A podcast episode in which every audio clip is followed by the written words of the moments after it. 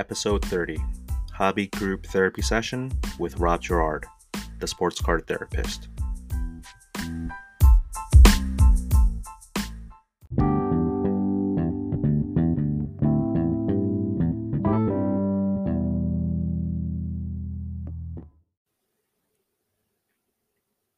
All right, I think we're live. Welcome to the 30th episode of the Card Diary by Hobby S. Thompson. Oh, I think I might have started too early. Welcome to the 30th episode of the Card Diary by Hobby S. Thompson. I am your host, Denny Cards, self proclaimed master of none and jack of all trades. And thank you for tuning in because, as I like to paraphrase Jay Z, you could be listening to any podcast in the world right now, but you're here with me. But you're not here just with me, you're here with Rob Girard, the sports card therapist.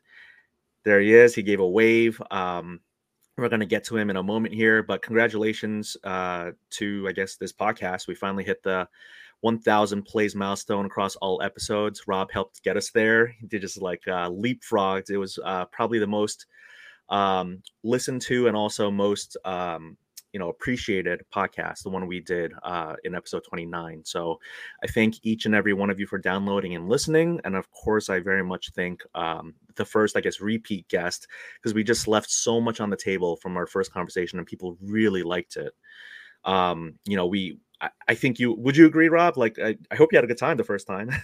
Yeah man and uh, thank you for having me back. It's uh first time was was definitely fun you know it uh we got into some some pretty deep stuff, you know, and uh, you know, it was welcomed for sure. So uh, you know, you do a great job. So keep it up, man, and congrats oh, on hitting 30. Thank you so much. Yeah, 30 is the new 20. I don't know. anyway, um, no, I, I, you know, I think what real people really liked was we were having some really good discussions about things that are happening in the hobby. You know, we're we're talking a little bit about cards, but mostly about psychology and just everything around cards, right? I mean, we, we come for the cards, but we stay for the people and, you know, the stories, the relationships. Someone recently asked me, well, you know, what do you collect? Or, you know, and I said experiences. Um, who do you collect? People, you know, people's stories. I think that's, I mean, it's easy for me to say, oh, I PC this person or that person, but you know, it's we all have our collections, right? And if people see my feed, they can they can see the cards that I collect. So um how do you well, like does that resonate with you? Um yeah i mean you know i think in this hobby um it just it is all about the cards. I mean if it wasn't for the cards i wouldn't be here. If it wasn't for the right. cards then this would be nothing different than a social club right? And there's plenty of social clubs out there i can join. But uh, for me the foundation of everything that i do is definitely about the cardboard. It's definitely right. about the cards. And then i think uh and I just said this, I was a guest on another podcast, and it probably came to me because they actually used it as a clip. But mm-hmm. I had said that the best part of the national was the cards, but one B to that, like a, a mm-hmm. very close, very close second was the people. And um, right. So yeah, without a doubt, without a doubt, uh, I don't know if I, I know for a fact I would not be as immersed in the hobby if it was not for the people I know I would be here though because the cards are what the cards are the foundation of everything. Right. But I, I, think the last episode, you and I both talked about how when we were in this hobby, uh, younger, uh, you know, earlier when we were, you know, we were adults. Um, I think some people, they went straight from teenage years to, you know, like their late 30s or 40s. Um, but for us, like we were there in the 2007 to 2012 range, at least for me. And you know, I think you and I both lamented how we we couldn't find our communities, we couldn't find people because you know Instagram didn't exist, social media was in its in its infancy. So um, yeah, the people really is. I mean, it's one A and one B is a great way to put it. Um, yeah. So uh, you know what's really interesting though is when you think about other hobbies. I mean, you know, I like to sometimes pick on crocheting because I, I, just couldn't see myself crocheting. Um, but there is no like gambling or breaking aspect, right, to other hobbies. Like if you're if you love bike riding, you just go ride a bike. Um, but there isn't this like aspect of of what's in this pack of things you like to collect. Yeah, I don't know. I'm thinking right as you're saying that, I'm thinking, well, if people love fishing and they go out on a fish charter or a shark charter and mm. they're not guaranteed to catch a shark, but that's their goal. Mm. If they don't come back from that, is is is that kind of like gambling? I don't know. It's kind of you know I'm sure I'm sure there's definitely levels to it. When it comes to you know the card hobby, though, um, they have really figured out a way to really come super close to gambling. Mm-hmm. I mean, you know, they've they've come incredibly close to the lottery. You know, like the state yeah. lottery. Like they've they pretty much like emulated. It feels like that. And I could remember the first time I ever learned about exactly what breaking was, and mm-hmm. I was like, I was just kind of baffled by it. I was like, what? So you're telling me that it's thirty dollars a spot, and there's no guarantee of a card? Mm-hmm. You know, so to me, like I just couldn't wrap my head around it. I'm not a gambler, I guess. Yeah. I mean, I know I'm not a gambler. Um, and I've just always liked a sure thing. I mean, we talked last episode how, you know, I've always just kind of bought singles. You know, I I did right. not rip a ton of wax as a kid. It was just always singles. I'm always kind of going for a sure thing, I guess. Even if even if I'm selling myself a little sure short, I do like a sure thing. No, absolutely. You know, it's really interesting because there is certainly a randomness when it comes to something like fishing, which I'm not very good at. It's not my hobby, but um it, I think it's like the randomness plus the money put in, right? I mean, when you say thirty dollars spot, I mean you'd be lucky nowadays, right, with the cost of hobby boxes, or you know, again, when you and I were grown up, like we're we're, we're pack hunting, we're you'd be lucky to buy a box. Nowadays, it's like people are buying cases, right? It's like you're looking for the case. The box head isn't even good enough anymore. Yeah, and I just can't wrap my head around it.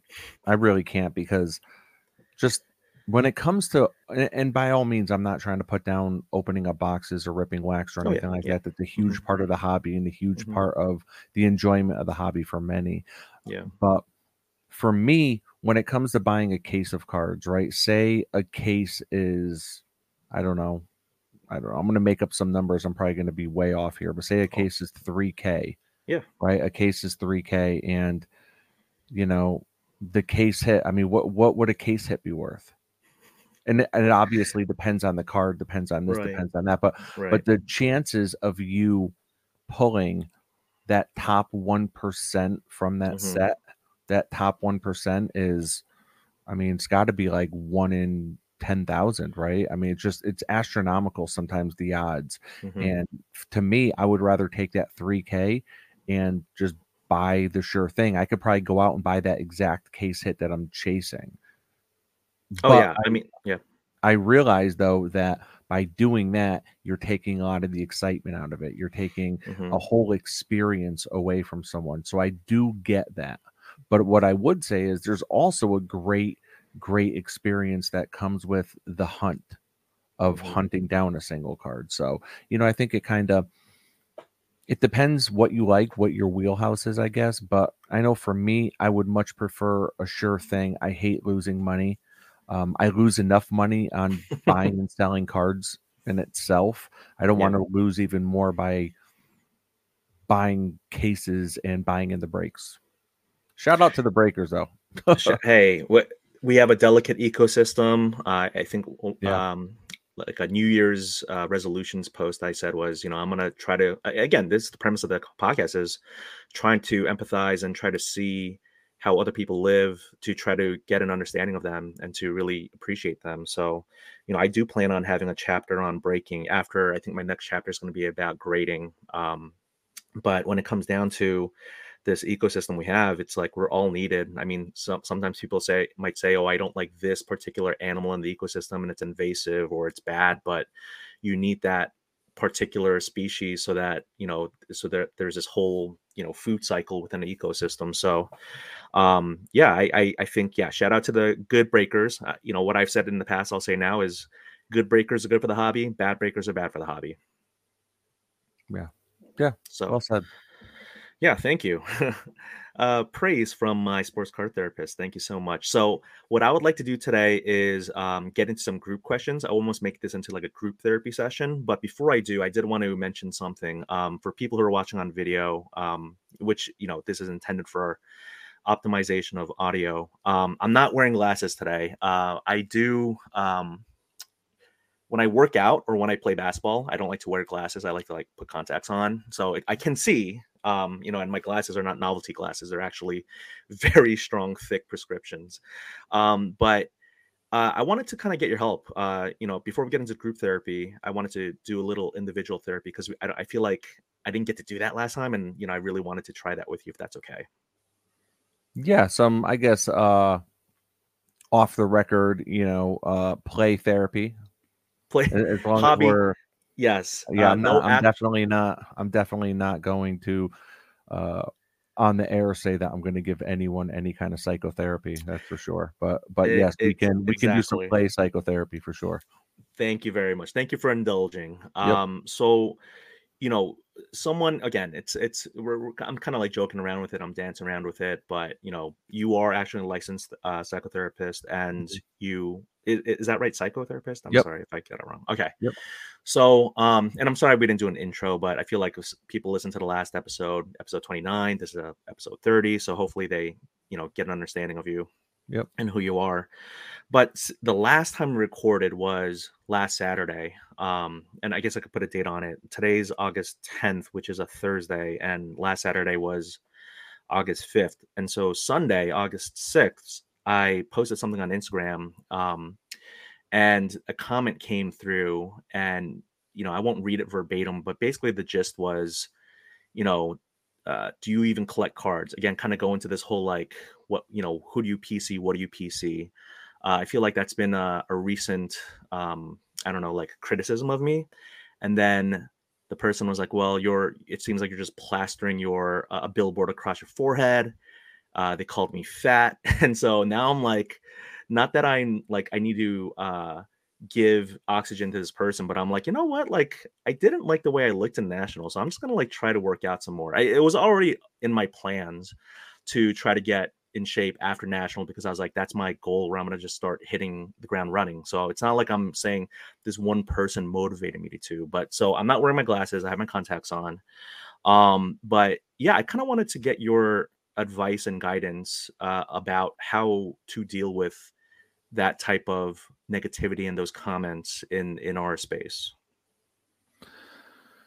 Uh yeah, man. Well, first of all, I want to say um any kind of online bullying or shaming or name calling um I'm not here for that. I don't think anyone is, especially in this hobby where most of us are adults. You know, there's definitely a, younger population in the hobby.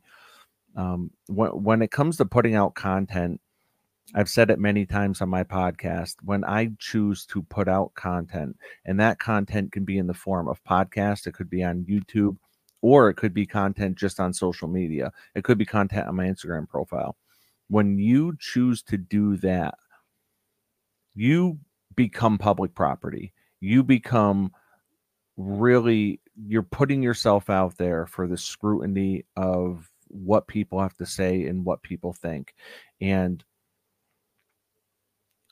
I, I think it's terrible if people are it sounds like they definitely are um you know saying some negative things to you online um you know i i'm i would never try to victim blame by any means uh i i would say that your approach could you know probably your responses to i think some of it probably might warrant other people being like oh you know what? I'm going to go at him too.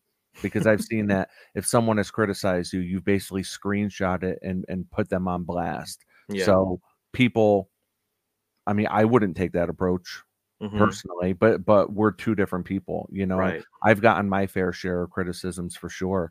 Um, you know, I will typically block them, which then ends up deleting the comment because now they're blocked from whatever Right. thread it is or whatever. And then I keep it moving. My blocked list is very long and it's uh, you know, it's still growing. And and uh, personally, I don't want to give any kind of shine or any kind of light to any of that stuff. Not Yeah. to say like you want to sweep it under the rug. Um, but you know, I I know in a DM, uh, you and I had spoke, and it was it was something similar to that. And if you'll just give me a moment, I'm gonna pull up the DM real quick because um, I thought about what I wanted to say to you, and I felt Okay. like what was that? No, sure, absolutely. Um, did you Yeah, want me to so- kind of like talk for time, or you have it? pulled No, no, no, no. Yeah, I got it right here. Okay. So so yeah, I'm I'm seeing you had posted the guy's profile and exactly what he said, so everyone can see who it is that said something negative to you. Mm, I said, um, I said it's unfortunate that you're getting negative comments like this. I'm sorry to hear it. What I will say is that I have gotten a large share of negativity as well. It comes with the territory. Just block them and move on. Don't let it rent space in your head. I often think of the quote with Denzel Washington from American Gangster, where uh, the mobster said to him, he said, Frank, success took a shot at you. He said, You can be successful and have enemies, or you could be unsuccessful and you could have friends. And and I like so that always kind of resonates with me, right? And and I followed that up with my comment to you. I said people also get very protective over the hobby. People get very protective over the hobby. mhm. And my exact quote was people get very protective over pump and dumpers and clout chasers in this hobby. And since you're new to putting out content, I don't think you've built up enough trust in this hobby to post certain things without getting that hate. And I followed that up with, and, and I want to say, I don't think you're a clout chaser. I don't think you're a pump and dumper by any means. But if no one knew who you were a year ago and now you're just flooding people's timelines with very brash content um you you have a very good chance of getting put in certain categories i could think of certain certain like content creators who like a year ago i didn't know who they were and now it's like they're everywhere and they don't have much credibility in people's eyes you know what i mean because they haven't been around enough to kind of build up that trust and i know Yeah. like me with when, when I came back into the hobby three years ago and started the podcast, I looking back on it, I didn't realize I was doing it, but looking back on it, I did kind of dip my toe in and I was, you know, slowly, you know, putting out episodes and slowly I started bringing on some guests and and by episode 30, 40, I, I think I really had started to build up some credibility. And I think the reason why people might and I, I have no idea what your page looks like. I haven't looked at your Instagram page to be honest, but if if there's if the content is outweighing card posts, people might look at that a certain way. And I think Mhm. that's why you might be getting comments like, well, what do you collect? Do you Mhm. even collect? Because people get protective over, you know, what they call plants. You know, they feel like someone's like planted in the hobby to be Mm, whatever, you know, and that's definitely not always the case. Um, you know, I'm good friends with Stephanie Mama Breaks, and uh, you know, I've had her on my show many times. You know, hung out with her in person and and all that stuff. And and there are people that criticize her as be, of being a plant, like like a company planted her there, or companies planted her there. yeah. They're propping her up, and and I'm like, that's ridiculous. That's Mhm. ridiculous. I know for a fact Stephanie is not. However, I could understand why people might look at certain people a certain way because when someone starts flooding your timeline when six months ago you had no idea who they were, you know, it feels kind of, you know, and that's probably a credit to you because if you know what's worse than getting negative comments, Nothing, right? no comments. right. That's what's worse.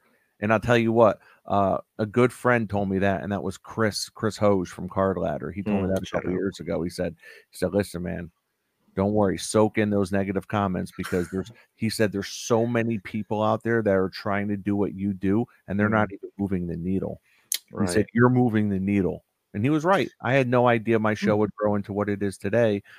But at the time, it was like, uh, you know, I had to learn to kind of grow thick skin, I guess. And I'm not, I'm not justifying any of the negativity. So I hope it's not Mhm. coming across like that. No. I, I'm just saying that I can understand why some people, and I'm sure there's some people that still look at me like that, even though I have my, I still have my cards from the 80s and the 90s and the 2000s. Just because I wasn't at the forefront or you know on people's timelines all the time Mhm. 10 years ago doesn't mean I can't be today. Exactly. Um, I may be new to Instagram or like, you know, almost uh, a year in, but I've been collecting, you know, as a little kid, as a young adult, and coming back now. But yeah, my credentials or my bona fides, I actually say this all the time is I'm wholly unqualified to have this podcast, and I think that's what makes it fun. I think some people love having a different perspective. Um, I am coming at it with like, you know, a, a, a kid's eyes or a, a, novice's eyes because that's that's who I am. So, yeah, I'm not an industry insider. So, um, but I do appreciate it. I mean, yeah, you and I have very different. Um, we're very we're similar in, in many respects and then dissimilar in others but that's what makes us human that's what makes us special and different right so i, I definitely respect you, you have any pushback some... on what i said is there anything that you're like you know what rob no hmm. you're you're it feels like you're like letting bully slide or anything no like no no no um i the, the only and it's not a pushback but it's more of a, a comment to what you said which is I've heard other people say that to me, and you know, people are, hey, don't let it get to you, and don't give oxygen to the trolls and all that. But for me, it's like I get what you're saying with putting your face out on the internet. Shouldn't I expect that people are going to come after me? Like that's a really good point. I've had other people say that to me too, but it's almost like yes, it theoretically like I understand it in theory, but when it actually happens, it it still like stings, right? And it's almost like people like don't let it get to you, don't let it, you know, don't care about it, but it's almost like I'm also the type of person who appreciates when people say you know nice things or praise because that that matters to me too. So it's not like i can only have the good stuff matter and then the bad stuff not matter. I think that i'm human and so the whole point of my this podcast is to humanize all aspects of, of people in the hobby. So i guess what i'm trying to say is like for instance like we know that there are two certainties the, the classic saying there are uh, two certainties two certainties in life de- death and taxes.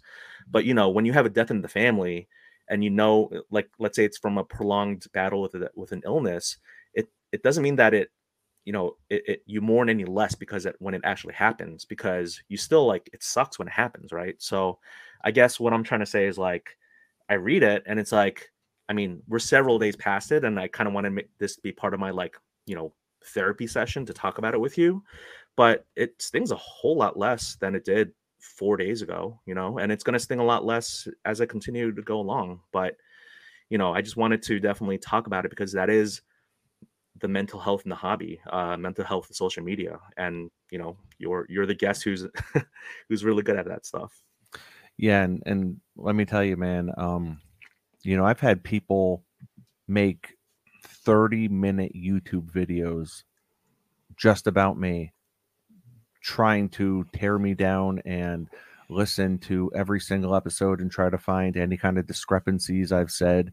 Um, so, you know, uh, I mean, let me tell you something. In my experience, so I've had I've had like watchdogs like all over me, right? For mm-hmm. what reason I have no idea. I, I really mm-hmm. don't. You know, I hear what they're saying, but there's nothing there for whatever it is they're saying. I'm a mm-hmm. phony. I'm this. I'm that. Um, when I I've blocked watchdogs before, they mm-hmm. lose it. The the one the thing that they hate the most, I can't say for all everyone, but they want something to hate. They, they let me tell you something. When people start criticizing you and leave you negative comments, chances are they're your biggest fans. You know, there's such a thin line between a hater and a fan. It's unbelievable. So, you know, when I look at all my streams that I've acquired from over the years of on my podcast, I do sit back and think sometimes, I wonder how many of these streams are from people that absolutely hate me, but they can't mm-hmm. stop listening. Mm-hmm. You know, it's like there are certain watchdogs out there that if Geoff Wilson diff- disappeared, those watchdogs would disappear too. Hmm. Th- those people that are constantly criticizing him because the second Geoff Wilson drops an episode, the second he drops anything, guess what? These watchdogs have a new episode up of their own an hour later. Wow. You know what I mean? So, so, I mean, I, I don't see anything. I don't see any, any, in any part of it that would be helpful to do what you did, which is like screenshot and then try to shame that person. Right. Because yeah. I get the whole like public shaming. Maybe you wanted to try to have them canceled from the hobby. I don't know. Mm. I, I don't even care. All oh, I know is if I would have just blocked the guy, yeah, I probably would have been upset about it for two minutes, five minutes, 10 minutes, maybe 20 minutes. I would have mm-hmm. forgot about it by dinner. Yeah. But the fact if I would have posted it and now people are commenting on it, and now for the next three days I'm going back and responding to comments, now it's in my head. Now it's not just surface level. Now it's probably penetrated me to an extent and Yeah. it gave that guy more clout as well. You know what I mean? And and one thing that you know, I feel like I've said it a million times over the course of my life, you know, working with people and even looking at like myself and family members. Um, the phrase hurt people, hurt people. Mm. You know, so when when people are hurt or when people have been hurt, they look to hurt others. So when someone tries to come at me, I really do just look at them with I don't want to say pity, but I do look at them and, and I almost uh, like I immediately forgive them. I'm like, listen, they are so off base with what they're saying. It doesn't even make sense to me. Even if it did, if someone called me bald because I'm bald, like what am I going to screenshot it and and try to shame the guy to the hobby? People, would, I would lose so much credibility if I started doing that. Mm. People would look at me as a joke. Gotcha. Well, And I I'm hope people. people. I'm not saying people look at you as a joke. I'm not trying to say that, but I know me with what I've built up. I would instantly lose credibility in the hobby amongst listeners and and content consumers if I started trying to shame people that were coming at me, even if I Yeah. felt like it was justified. So, so it's interesting. I I think my end goal wasn't to shame the person, although their name was there. I I have blocked that person since then, but I think what I wanted to do was document my journey to show people like. I mean, that, that was just like one person. I've gotten some strange DMs and audio messages from I don't even know if you call them followers or people who are supportive. It's like this, like you said, like a borderline. Um, I don't know if they like me or don't like me, but they they're passionate, and I think we do want passion in the hobby. And I know there are people who are trying to be the gatekeepers or watchdogs and all that stuff. But for me, it's just like I, you know, I felt it, and then I wanted to release it, and then um maybe I did want some, you know, uh not nothing again I, I didn't want people to attack that guy i think I, what i wanted was to put that out there to show that this things this sucks you know we shouldn't have these type of comments but also like the amount of outpouring like when i actually started getting like teary um later that day it was not from the guy who posted that but it was from the the people telling me to you know persevere and to continue on and the support the love and support Yeah. is what really got me choked up i mean you know i'm not you know i i do i'm a i'm a an empath or you know i i try to see good in people and even that person when he made that comment about me you know and my weight it was after me trying to show him some empathy um so i i get it we're different people uh, i think people don't expect that from you because you've built you know like your brand is like above board and it's clean and it's it's good but i think for me i'm still like raw i'm still learning right? I'm still like still trying to figure out like what i'm doing all of this for or like just i like to think i'm having fun but there are definitely sometimes when things are not fun like that type of you know comment or that post but i think this is a great discussion to have because i don't know i just don't hear a lot of people talking about this stuff. Definite definite great discussion.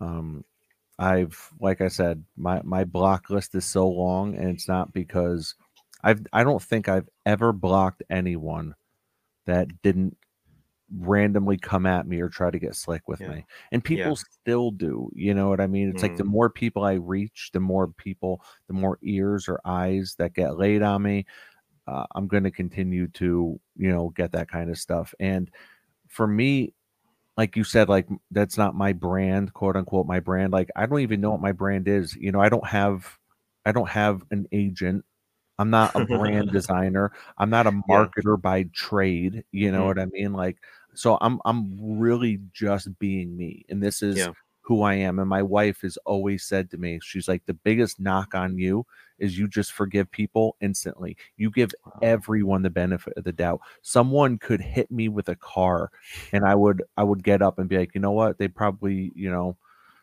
just something would just giving Bad them the benefit of the doubt. My wife Yeah. is like, you let people walk all over you, and I'm like, No. people definitely do not walk all all over me. I have and I have great boundaries. I can be Mhm. firm, assertive when I need to be, but yeah, I'm going to give everyone the benefit of the doubt. And chances are, you know, the people that are saying that to you, um, I would imagine they might be looking at you being and, and thinking like, how is this guy at national and how is he posting these videos and, and doing all this i didn't even know who he was six months ago i've been in this right. hobby five years and, mm. and no one gives a crap about me but denny is everywhere like for all right. you know that's what they're thinking so you know yeah, well, I definitely uh, might have snuck in. I, I have to check the statute of limitations in the state of Illinois for that one. But um, so I, I gotta say, um, the brand, the best way, the the word brand is icky. You know, influencer, it's icky. I don't think I'm an influencer. I think I'm a content creator. I love being a content creator. But when it comes to influence, I'm not trying to peddle anything or sell anything. I'm I'm uh, I, I would like to think maybe I inspire people. Like I would love to people people have come to me saying you know watching your content makes me want to do other things in the hobby uh and and i love that i really do but i the best way i've heard brand explained to me is you know what are people saying about you when you're not in the room? That's your brand. And i really thought about that and i was like wow that's a really good way of putting it right? It's like when you are not present and people will talk um and if you don't have a brand then people won't talk.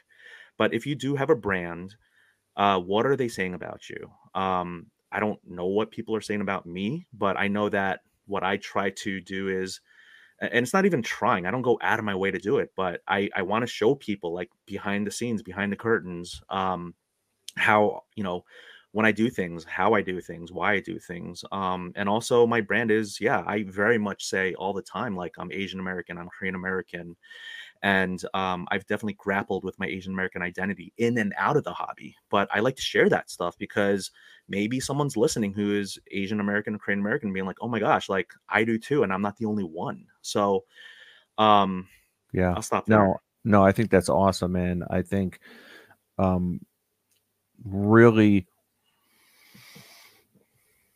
I don't know many people i don't think i've come across many people in life who are 100% comfortable and 100% love themselves and if if they do that's amazing that's awesome you know maybe you could give me some tips on how to do it um, you know because there's definitely things that i've struggled with as well and i love that you discuss your race and ethnicity and that you highlight that you know and you because I think we all need to celebrate our differences, right? And and really celebrate what makes us unique. You know, I mm-hmm. never I never want to just say, "Oh, well, we're all people." I treat everyone the same. You know, it's like um so you know, when it's come to um cultural competency in the workplace, you know, that's something that I I've I've developed curriculums and give presentations on cultural competency before and um, you know i think like 20 years ago 25 years ago um, cultural competency meant you know treating everyone the same you know everyone's the same everyone is equal and and treat him just the way you would treat her and and all that good stuff right? And, and i think you know the message is is good there but now the real the modern the ultra modern i'll use hobby terms the ultra modern uh you know ideology behind cultural competency is to is to respect and celebrate everyone for their individuality you know without discrimination so i love you know don't look at everyone as the same it's like no if if that person is dominican then you know recognize their heritage, recognize that they are Dominican and that they've had a different upbringing and they have different values. And if you are Asian American, you know, you know, recognize that and and help them celebrate that and ask questions. And that's something that that I've been I, I think something that I take a lot of pride in in in my day job and in my personal life, but really my day job, and it's kind of bled over, I think, is that um, I am always asking questions.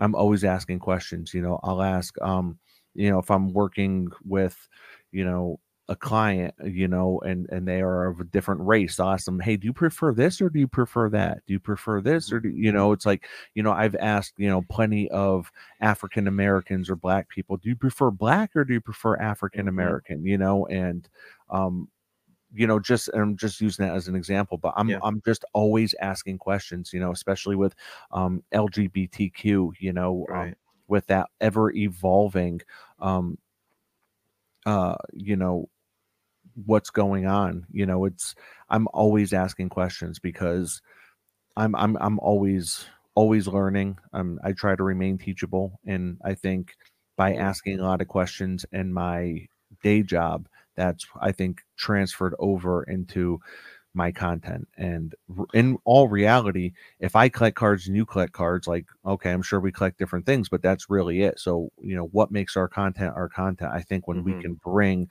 a piece of who we are as a person, a piece of maybe what we do for work, anything that can kind of separate us from one another in terms of content, I think is huge.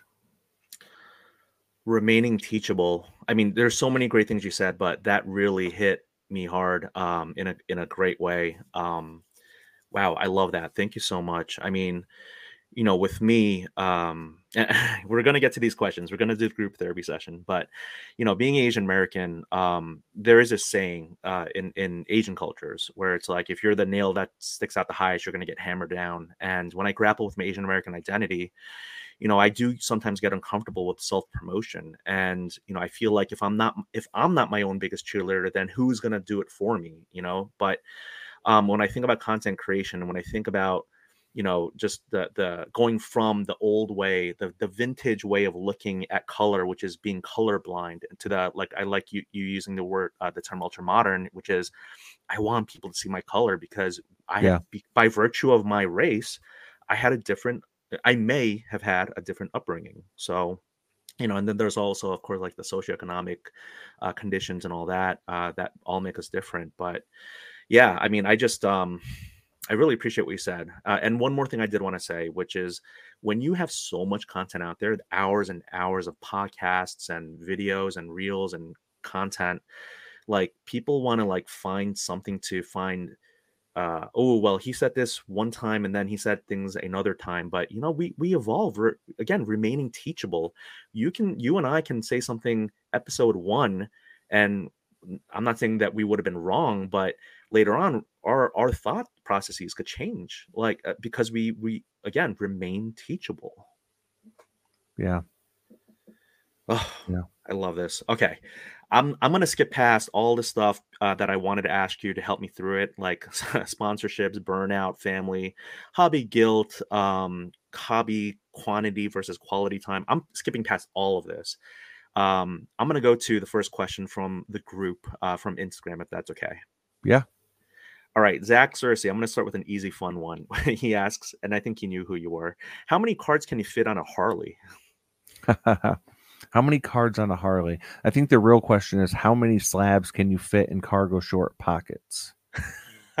okay, because on the Harley, I likely would not put any I would not bring any cards with me on the Harley unless they were in my cargo pockets because my cargo pockets are like a high-tech safe.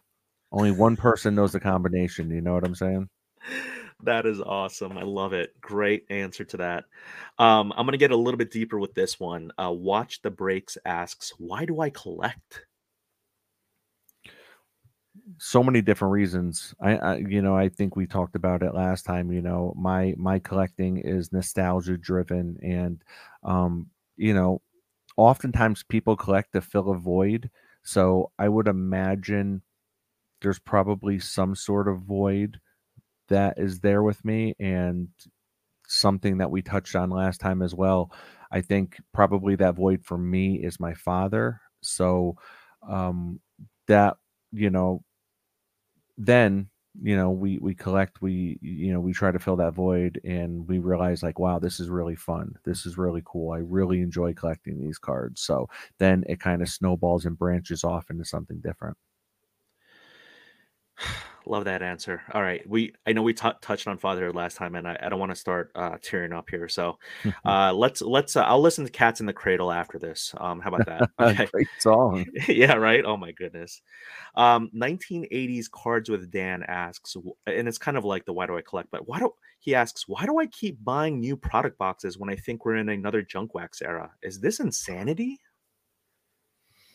Well, it sounds like he's talking about two different products. Why do I keep on buying product? Makes me mm. think that he's talking about packs or boxes yeah, right. of cards. Yes. And then he's saying junk slab. Did he say junk slab or junk oh, wax? junk wax. Oh, junk wax. Yeah, yeah. Um, I tell you, that's a big part of the reason why I don't collect ultra modern. Mhm. You know, I, I don't collect ultra modern and and even even the modern started to get out of control. Like right here, I'm looking at just sitting right next to me. I have two 2008 uh, gold refractors. So they're Hmm. both Eli Manning gold refractors. Uh, one is autographed, and then uh, one and that's a 10, and one is raw.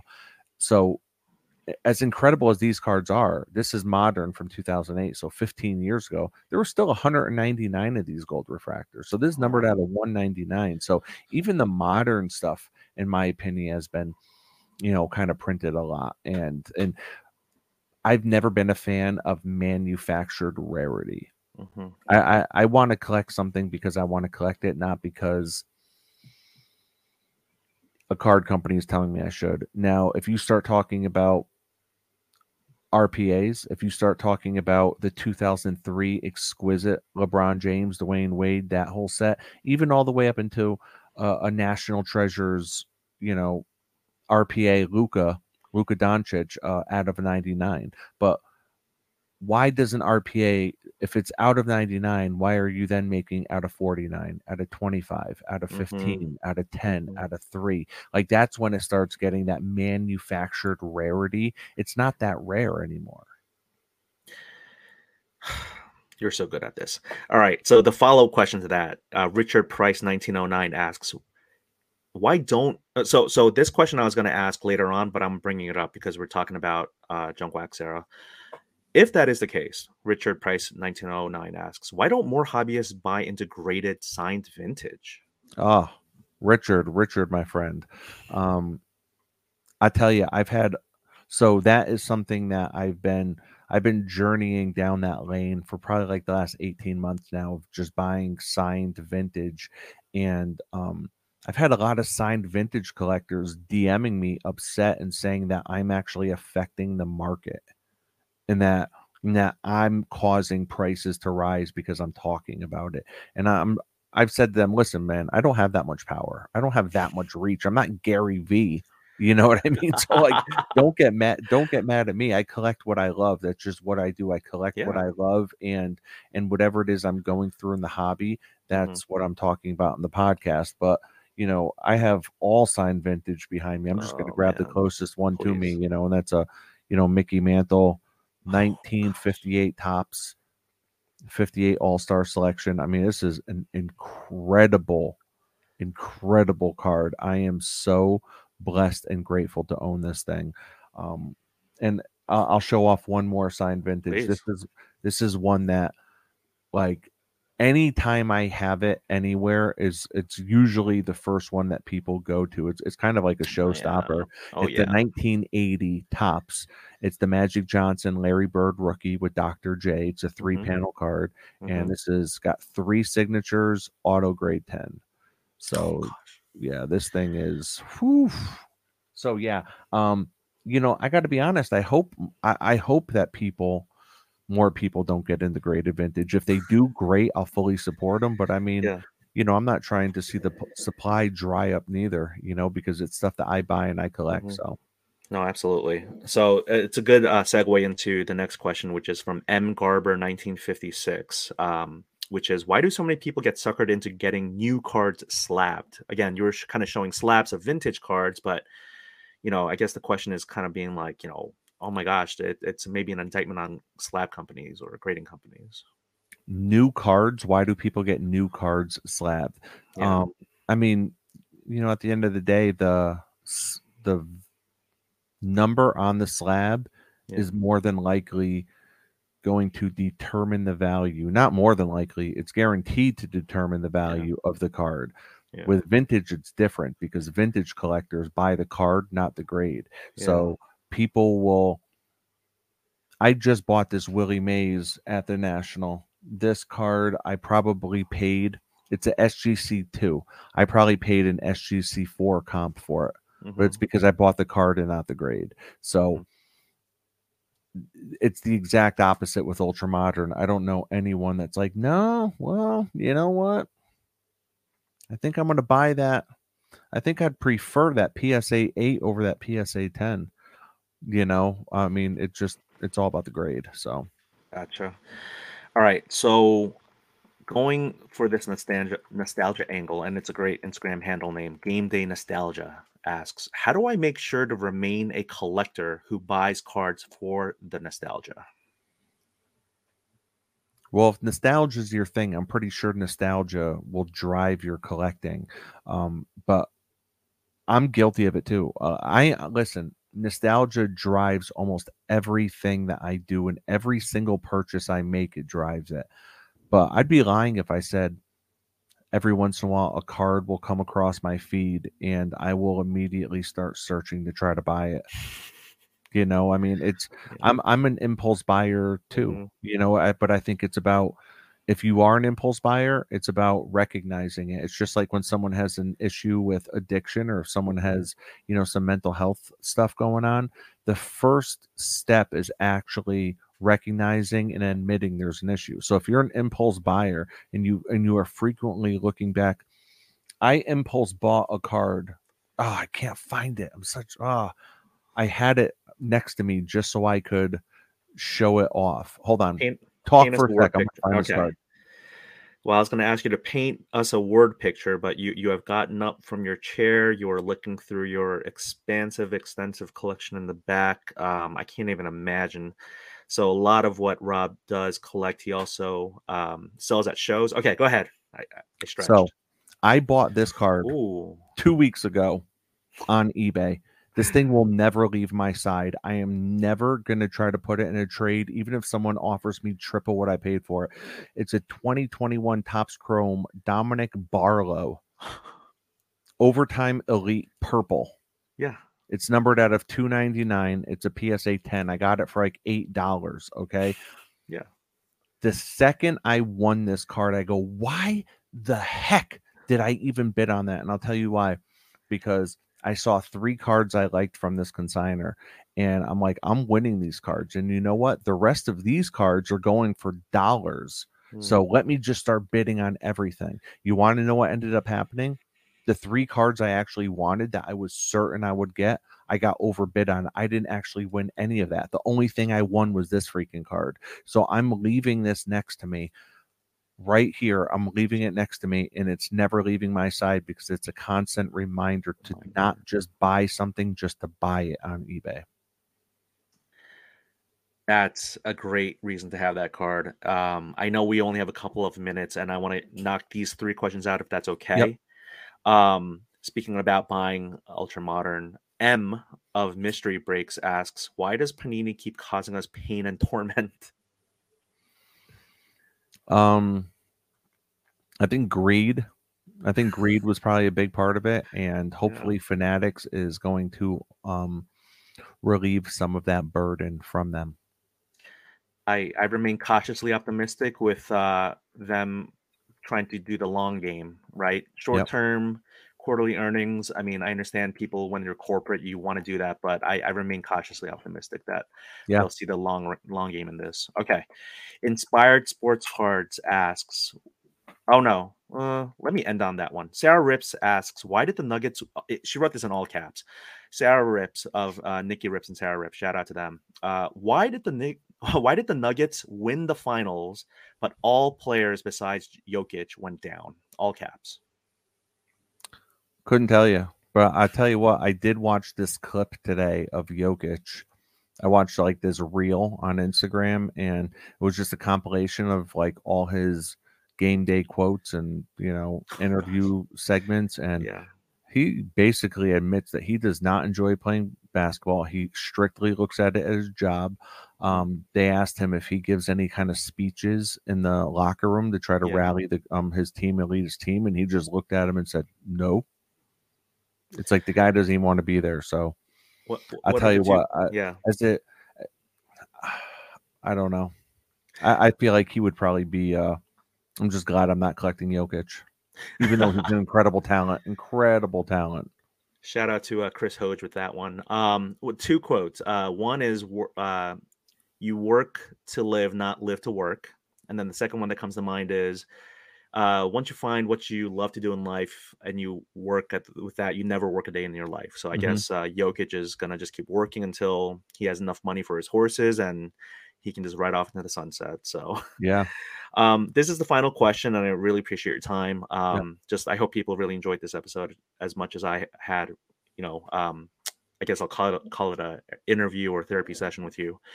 Last question is from Inspired Sports Cards asks, what does it mean if I'm checking the centering, corners, edges, and surface on all of our family photos now?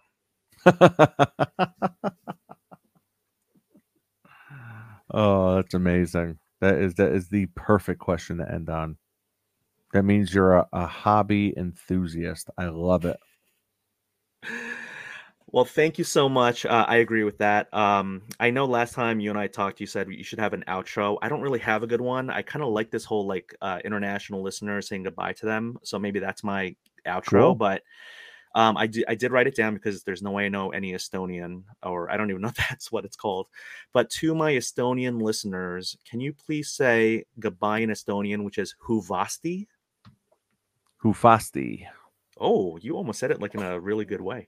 Uh, Rob, thank you so much. Um, you are just again just uh, so great for the hobby. Really appreciate you and your mentorship. Um, your friendship means a lot to me. Uh, it's really helped me grow in the hobby too. So, uh, hope you have a wonderful rest of your evening, and thank you everyone for tuning in. All right. Dude, great job.